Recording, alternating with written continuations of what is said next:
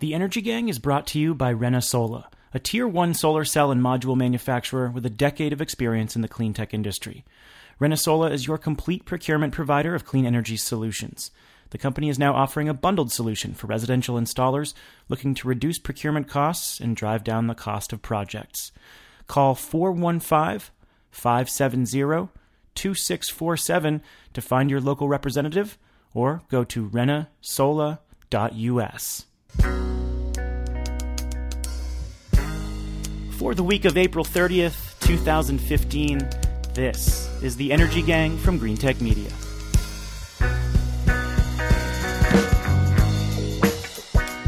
Hello, all. Welcome to the show. I'm Stephen Lacey, a senior editor with Greentech Media in Washington, D.C.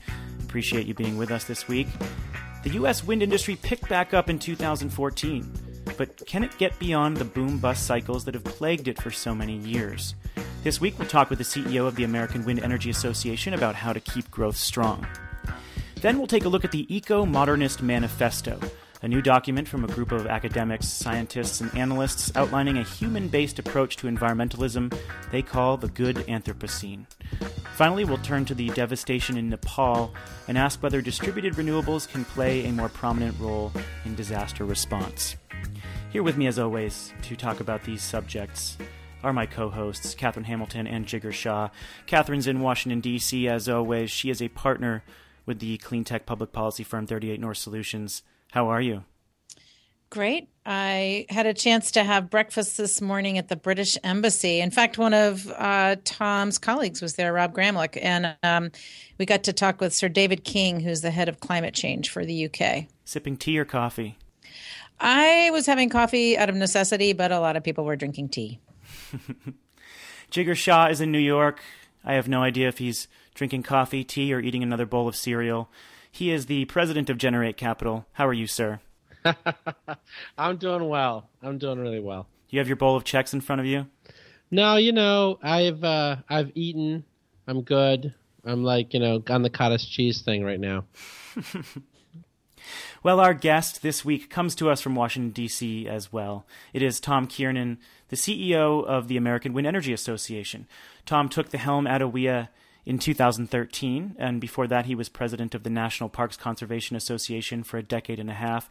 And we've invited him on to talk about wind policy, technology changes, and cottage cheese. No, just kidding. Tom, welcome to the show. Thanks for being here. Stephen, great to join you and Katherine and Jigar. Really appreciate you being here. As if trying to increase budgets for the national park system wasn't hard enough, you're you're now taking the lead of an organization in the middle of some pretty fierce political fights here in Washington. You're a glutton for punishment, eh?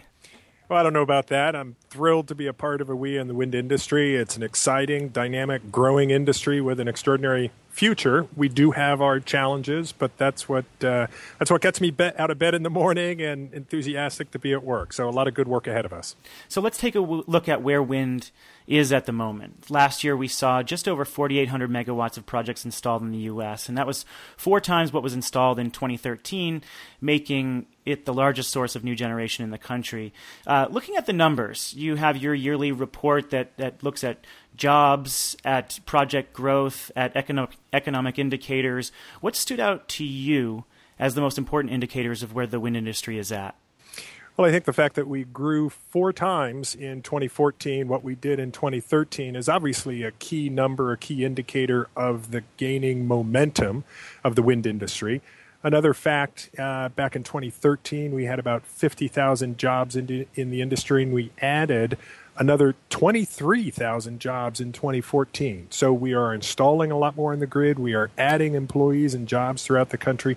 So we do have significant momentum obviously, and I'm sure we'll be talking about this, to keep that momentum going and actually growing uh, even faster, we need a multi year extension of the production tax credit, which has the boom bust cycle in the past has really held us back. And I think we're poised to get beyond that boom bust cycle. Uh, one other thing that stood out to me briefly, since we're talking about that yearly report, was that a quarter of power purchase agreements signed last year were with corporate corporate off takers, which is another trend we're seeing in the solar industry now. So you're starting to see wind really blossom beyond the utility sphere. How, how important are these corporate deals to the wind in- industry? I I think they're very important. Um, that was a key statistics from this last year. A quarter of the PPA signed being from corporate purchasers. Frankly, I think the word is out that wind energy is affordable, it's reliable, you've got guaranteed prices out 20, 30 years. Uh, it's a win win, and I think that's why we're seeing a lot of it, and we'll see more of it in the coming years.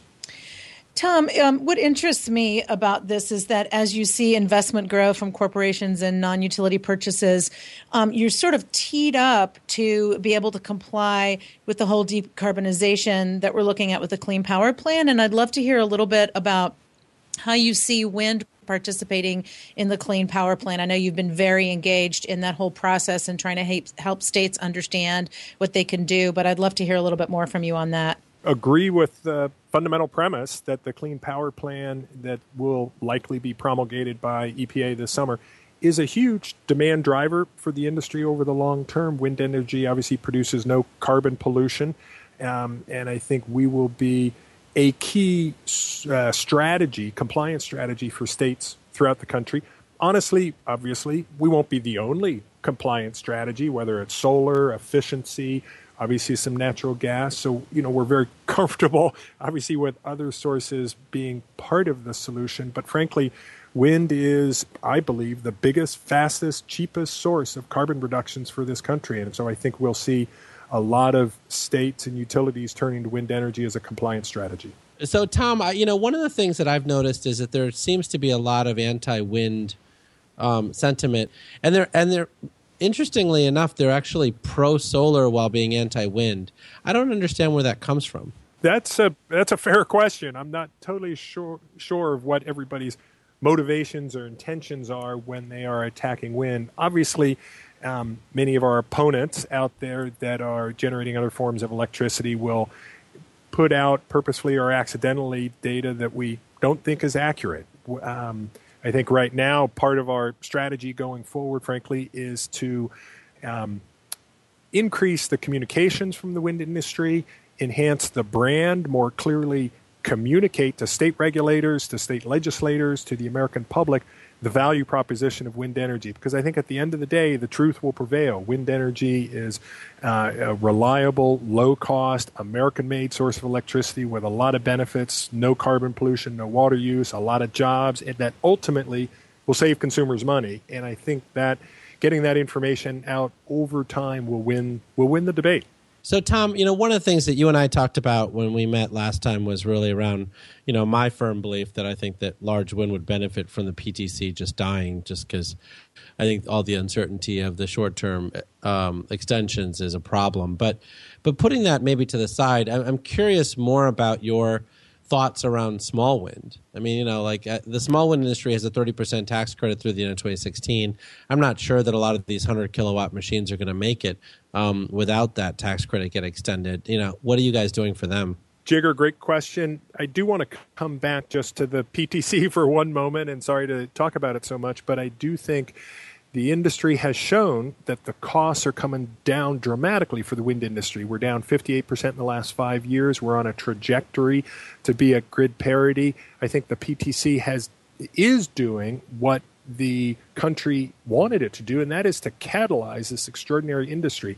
Now, we're not quite there yet. We are not quite yet at grid parity. We are looking for Congress um, to do a multi year extension of the PTC, but we do not need it forever. Um, data is showing that we're getting much closer to grid parity, and I think the right public policy strategy is to extend it for a number of years, and then, uh, you know, at some point in the future, we don't need it. And I think the country will be better off um, without it over the long term, even though some of these other sources of electricity have their permanent tax incentives. On the distributed wind, I do think it is part of the long term strategy. Clearly, there's some applications where small and community wind um, meet some of the electrical needs of some of those communities and small users at an affordable price. I don't think um, their growth will be astronomical, but there will be some significant growth there, as well as for offshore wind, another dimension of our industry. Well, let, us talk about the economics of wind here because the, it's clear that the industry has reached grid parity. I mean, the DOE Wind Technologies report showed that wind power purchase agreements are averaging two and a half cents per kilowatt hour, and the cost of wind has dropped 50% from 2009 to 2013. How can how can you continually make the claim that the PTC is needed when the resource is so cheap that it would be cheaper than a new coal plant? Uh, even without the PTC. And, and, I'm not saying this to single you out because the solar industry is at an early stage of having this conversation as well. And we've asked the same thing about PV when it eventually has to make this decision. But where do we draw the line? Because it seems to me that wind really is cheap enough.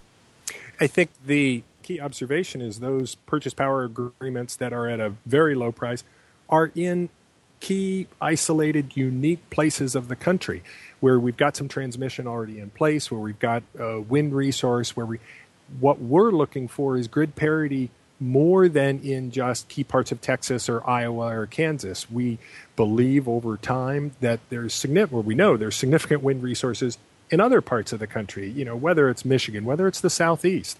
So what we're looking for is grid parity on a national level. And as we approach that, then you know we can talk about the PTC not being needed. Um, we want to be able to compete geographically throughout the country, not just in a few isolated places or markets. Yeah, one thing I think people should be aware of that would be helpful, Tom, for you to talk a, a, minute about is the other issues that that can pose substantial cost or barriers to the industry, like permitting, siting, interconnection. That there's still things that the industry has to overcome in order to continue to grow the way it is. Boy, Katherine, I think you are so right in asking that question.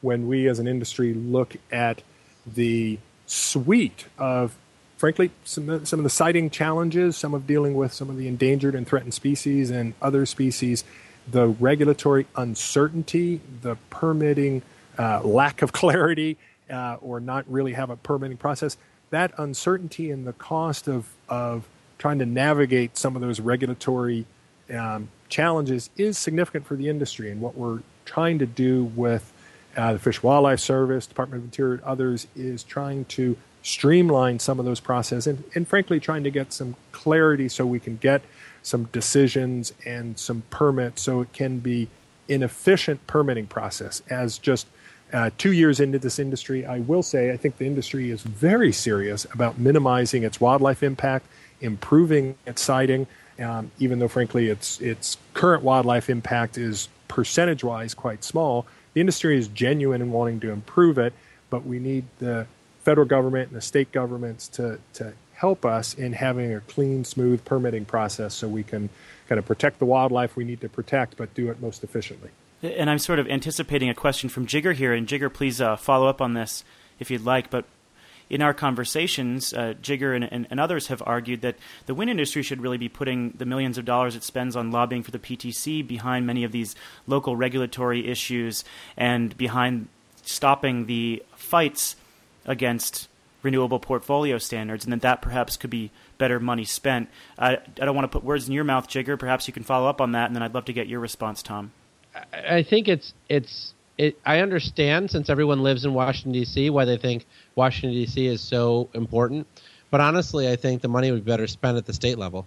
And I think if I can jump in, I think Jigar's uh, point is valid, and that that's what we're going to see with the implementation of the Clean Power Plan.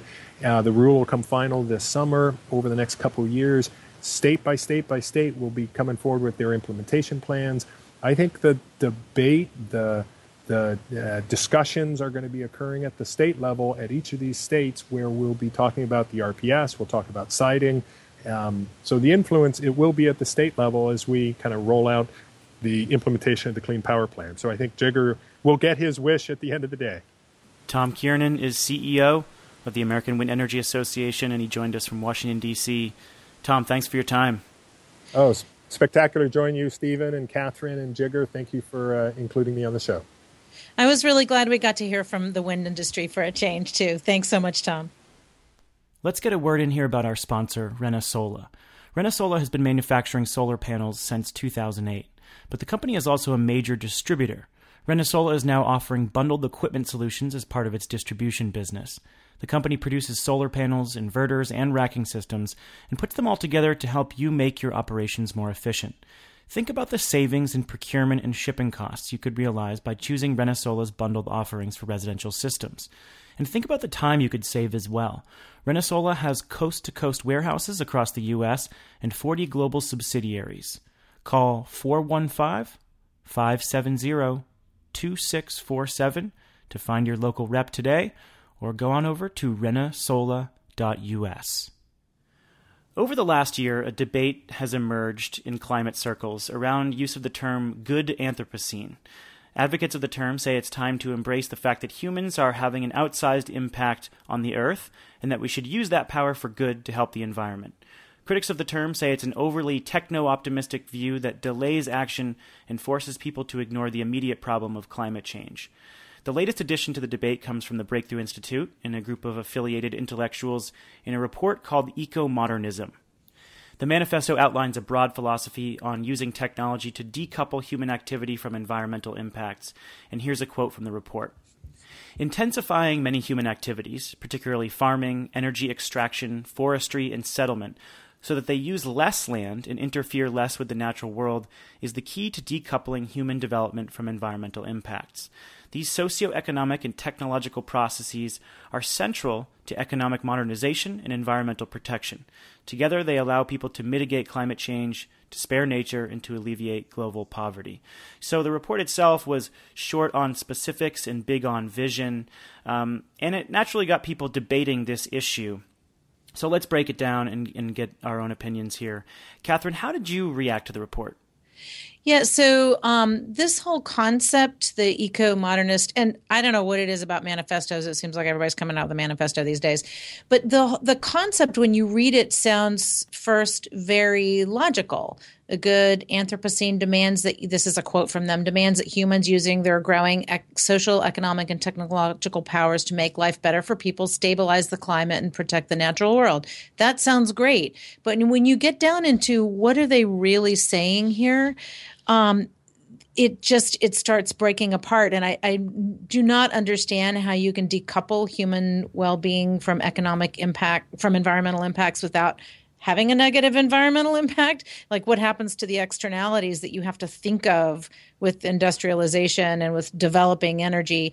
They also the other thing that stuck out at me is that they really do pick winners. So they've picked three technologies next generation solar advanced nuclear fission and nuclear fusion those are the three things they mentioned and they're very specific on those technologies um, but they don't deal with sort of a whole other range of technologies that are working now and that can work even better in the future. Well, let's let's talk about your first point there because I think a lot of the reaction that I've read is similar to your initial reaction. But what I'm trying to figure out is what's the alternative, right? I think we can all accept that in society will get increasingly industrialized, that humans will continue to have an impact on the world.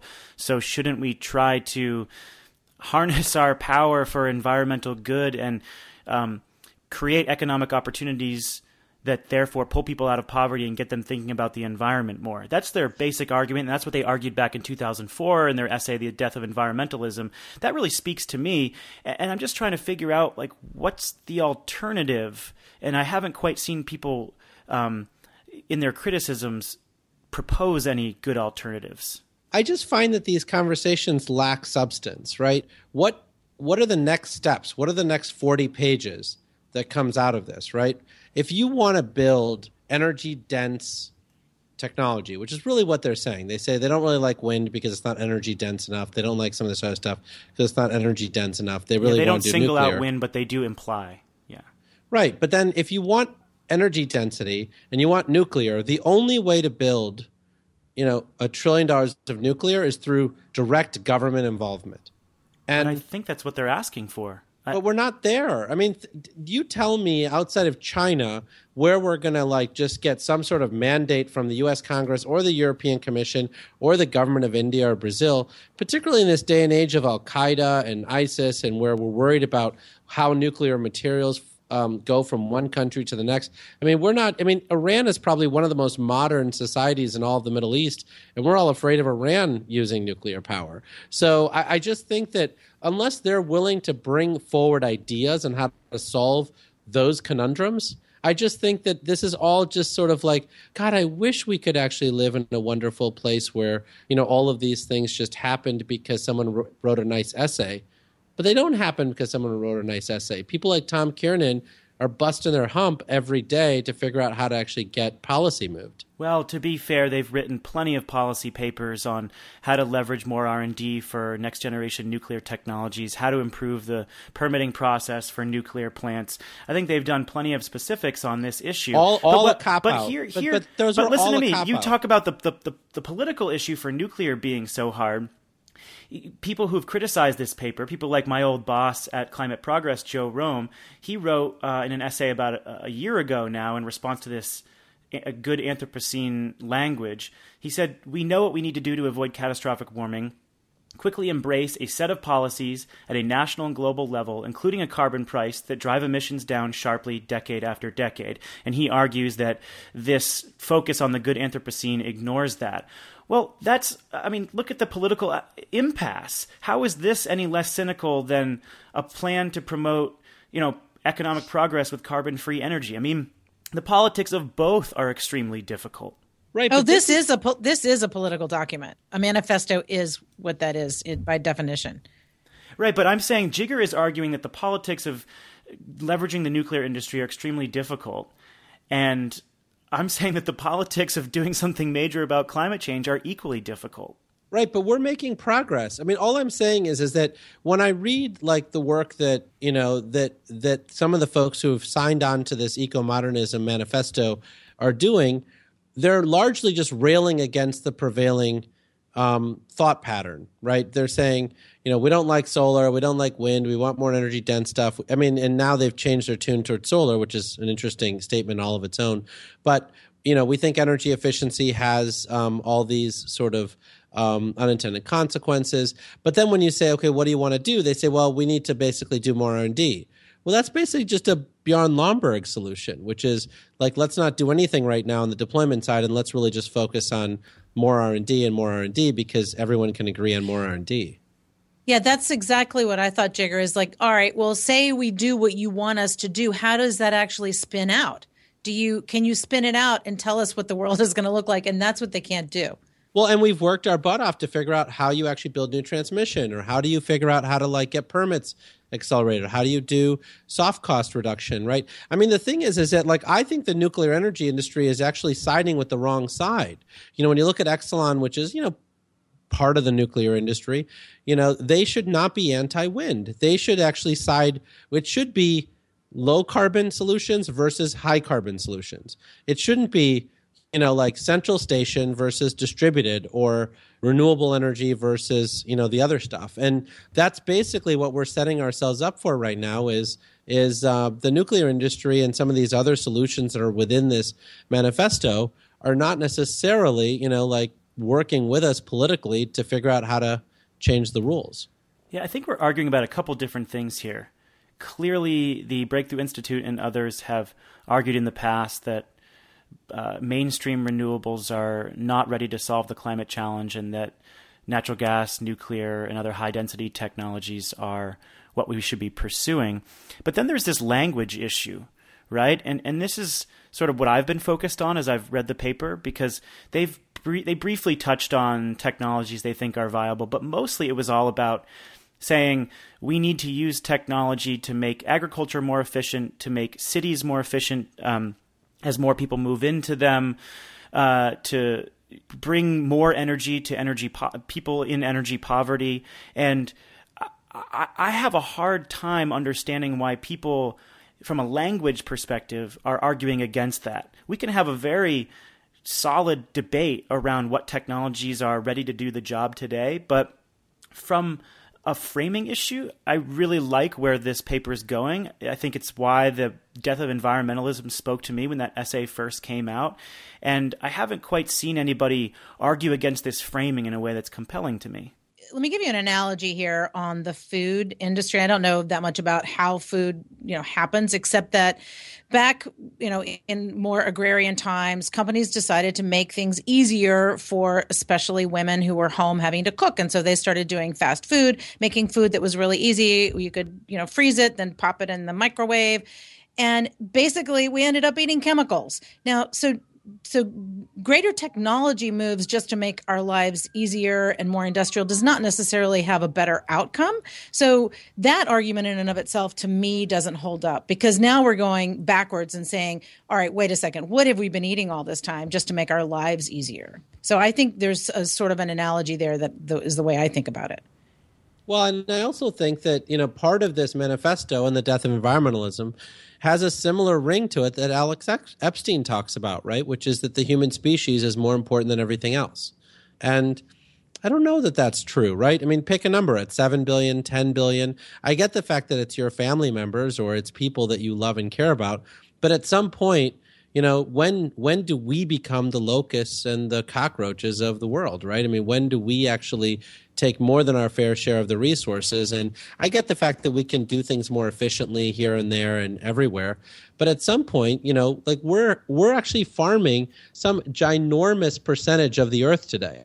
One of the reasons why we're where we are today is that you know we're actually cutting down rainforests around the world to make for more agricultural land right? So all of this stuff around we need to use more technology, we need to do this, we need to prevent that from happening, etc. At some point, we do have to acknowledge that the human species has to live within the ecosystem that is the Earth. And and they would not argue with that. Um, but the point you bring up is fascinating to me and something I've kicked around for a long time. It's one of the reasons why I invited Alex Epstein on the show, not because I wanted him to uh, defend fossil fuels, but because I think his philosophy about the human centric approach to the environment is one that is becoming ever more pervasive and um, certainly something that the Breakthrough Institute and others have espoused. And uh, I just think from an intellectual perspective, it's helpful to understand how these different groups are approaching um, environmentalism. And for a long time, it has been a nature centric approach, and that is one that speaks to me. But I think we have this now human centric approach that is starting to become uh, more important in these conversations, and it's helpful to bat it around and talk about what it means exactly. Well, and, and and the data supports both, right? I mean, like I mean, the, the carbon war was really focused on moving us from sacrifice as the frame from um, you know, Nicholas Stern to, you know, this is the largest wealth creation opportunity on the planet on the, and I think Paris is really going to be around opportunity where Copenhagen was around sacrifice. But in California, right, when we were trying to fight that amendment that was trying to kill AB 32, we used health and we used human health and the negative sides of this, not opportunity to pass that, uh, to defeat that, um, that uh, ballot initiative. Well, let's move on and turn our attention to Nepal now, where the, the death toll has climbed to more than 5,000 after a 7.8 magnitude earthquake devastated the country last weekend. Military personnel and relief agencies have poured into Nepal in order to execute uh, rescue and recovery operations to provide shelter, food, and energy to the millions impacted. And one technology playing a more prominent role in these relief efforts is solar. The UN Refugee Agency is shipping 4,000 solar lights to Nepal now, and dozens of companies are raising money to ship tens of thousands more. Solar generation, on the other hand, is, a, is a still a very small part of relief efforts, with diesel still dominating as the first form of energy after disasters like this one. So, how effective are these solar lighting operations? And can distributed generation play a more prominent role in place of fossil fuels to serve greater needs of energy? Jigar, what's your assessment of where solar technologies now fit into the disaster relief picture? The last time we were talking about solar for disaster relief, it was in 2010 after the Haiti earthquake, and there have been some lessons learned from that and some pretty major technological developments over the last five years. What's your assessment of the of solar fitting into disaster relief? Well, you know, I want to start by talking about the fact that we have been thinking about this for a very long time. You know, the Department of Energy actually put out white papers on this back in the 90s. And so this is not like a very, you know, it's not a brand new topic that that we're just thinking about now. I think that one of the challenges is is and one of the opportunities that we have now is that FEMA and some of these other disaster agencies around the world, whether it's the Red Cross, et cetera, um, have stockpiled diesel generators in their warehouses. They haven't been stockpiling solar panels and solar lanterns and power cubes and things like that in their warehouses. And I think that's what's changed in Haiti, and now it's what's changed in Nepal, is that there are actually solar companies who've had inventory um, in warehouses in Kathmandu. And so as soon as this disaster occurred, they actually, um, you know, immediately were able to ship um, goods and services, not because the disaster relief guys uh, changed what they store, but because these guys just happen to have inventory in the country. And I think when you're seeing, you know, some of the things you're seeing is um, solar used for lighting. You know, there's a lot of insurance industry data that shows that when you have a lit area, you have less looting. And so a lot of the uh, solar lanterns are used for um, lighting at night so that there's less looting. There's also and mobile solar phone street charger. lights. Absolutely, solar powered streetlights, and then you've got um, solar mobile phone charging. I mean, one of the biggest challenges in these types of situations is that um, communications are critical to getting you know, things organized, and um, keeping your mobile phones charged in this day and age are important. And so, solar lanterns are being using being used for that. I, I mean, I still think that diesel generators are being used for potable water and a lot of other you know very important tasks. And so, we haven't really you know taken over the entire power needs here, but I think we're making noticeable progress.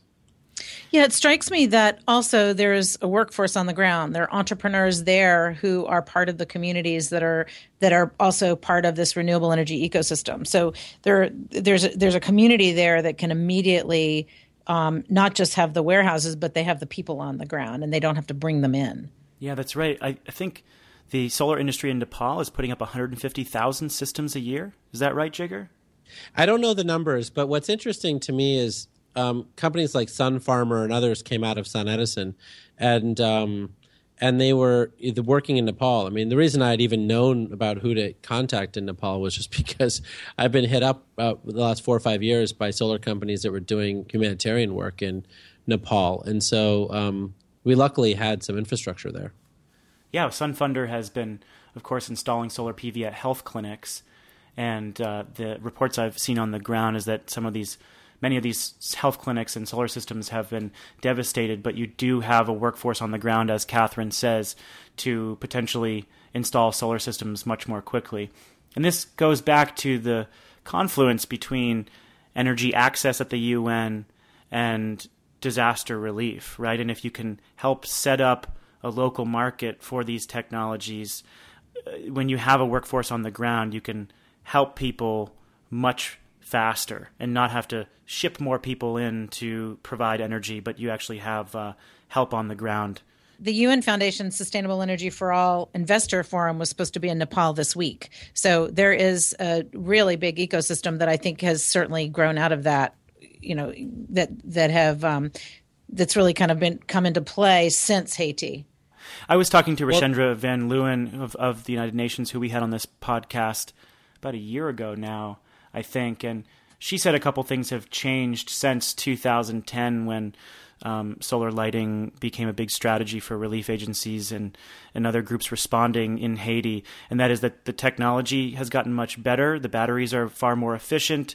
Um, there are standards for these solar lights, so they last longer, they're less apt to break, and uh, that's been a big asset for them as they deploy um, these technologies. And then also, they, they learned that they needed to stockpile many of these solar lights. So some of them they had a, prob- a supply problem in 2010 because many of the solar lights were made in Guangdong province in China, and when the earthquake hit in Haiti, it was Chinese New Year, and so they were not able to respond and manufacture lights as needed.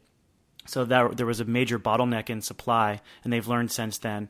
And then finally, they've also learned to stockpile and raise awareness about their efforts because inevitably after disaster there are lots of little groups here and there claiming that uh, they're going to bring solar lights into the country. And many of them are well intentioned but just don't have the uh, boots on the ground to be able to distribute lights in a way that some of the bigger relief agencies might. So those are some of uh, the lessons learned about distributed energy access since 2010.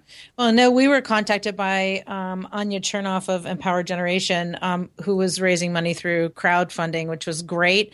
Um, they were recognized by CNN as one of the ways they could help, and they had people on the ground and they had lights available. And uh, it was a way for people to really be able to contribute in a way that they thought would be useful to try to help these poor victims. Empower Generation works with women entrepreneurs in Nepal um, to help them. And they've got 8,000 lights on the ground now. And so, you know, I'm going to be giving them a big donation. And I know that uh, many of our listeners could as well. I mean, just to put that in perspective, I think we've got about 8,000 weekly listeners. And, um, you know, so if each one puts in 20 bucks, I think that clears her inventory. I mean, she's personally guaranteeing that inventory, so she can't just give it all away. But, um, but I think if we can, if we can, you know, raise a little bit of money, um, it's, uh, the website's empowergeneration.org. I gave fifty dollars yesterday. Yeah, all my family's donating. They uh, they're up to thirty, almost thirty thousand now that they've raised, and their goal is fifty. But their original goal was thirty-five, so they're actually doing really, really well. Let's wrap up the show. Tell our listeners something they do not know, something new or novel from the news or from our daily experiences. Uh, Katherine, what do you have this week? Yeah, so this is about my firm. Uh, a few months ago, we opened up an office in Colorado. It it's been going really, really well because Jeff Kramer, the partner out there, has been able to get to a lot more states. Um, Monday, we're going to announce officially another office opening in the Bay Area of California, and that that completes the cross country uh, 38 North latitude tour from DC to the Bay Area. So we're really excited. Um, Kelly Knutson is uh, terrific. He's coming out of the Department of Energy uh, Assistant Secretary's office. He has a PhD in chemistry from Berkeley. He's worked for several members, uh, senators, uh, as a AAAS fellow and an energy advisor so we're super excited that we're going to be having an office to be able to do more work on the West Coast. You're not going to bring the family to the Bay Area? No, no, Kelly's going to do that for us. So it, it's good. It'll expand our resources. How about you, Jigar? Tell us something we don't know. Well, a couple things. Um, one is that um, um, we got a message from our friends in Minnesota, and um, who you know basically has been giving us an update on the back and forth between Xcel Energy and um, the solar industry. It just seems like a whole bunch of unnecessary drama going on there, where some of the rules that were seemingly already in place and locked down around being able to put, let's say, multiple one megawatt systems next to each other. Um, Xcel's trying to reverse now that the the program has gone so well. So, um, you know, shout out to our friends out in Minnesota and hope they can get that thing resolved. Yeah, well, they came in and they said, I think there were some projects that had co-located like up to 10 megawatts of projects, and they came in and changed the language and said that we only want projects that uh, can be aggregated up to one megawatt. So right off the bat, that kills about 80% of the co-located projects that were in the queue. So people are very, very upset in Minnesota right now. Yeah, no, I, I well, and rightfully so because they had gotten that policy pre-approved by Xcel last year, and then Xcel changed its mind.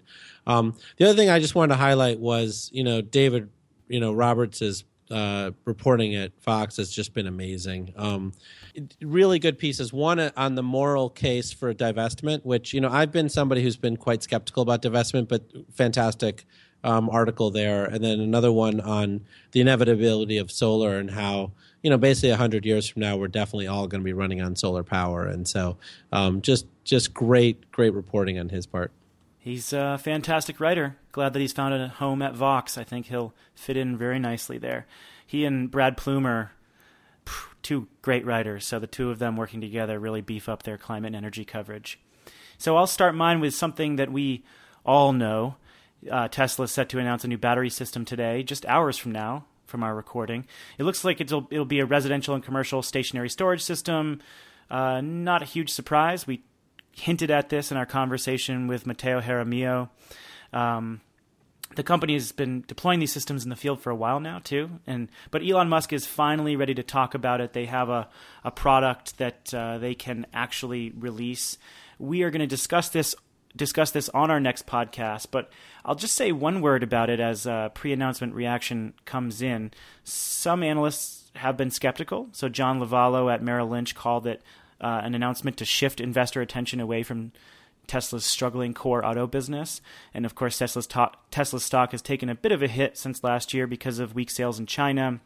An investor worries that the company is going to find trouble getting beyond early adopters who will pay a premium for their cars. Um, Lovallo said that uh, you know the razor thin margins, the, the battery lifespans, and the weak market for residential batteries makes him pretty skeptical. Uh, but over at Deutsche Bank, this guy, Rod Lache, I think that's how you say his last name, had the opposite view, saying that Tesla could add about $4.5 billion in yearly revenues from stationary storage. So, uh, just some commentary out there as we await this announcement. We are, of course, anticipating it, and we'll have our full reactions next week when we've heard the full story and know the extent of the product. That's all for our show this week. You can get additional links to stories we discussed at greentechmedia.com slash podcast. There you can comment and subscribe to the show.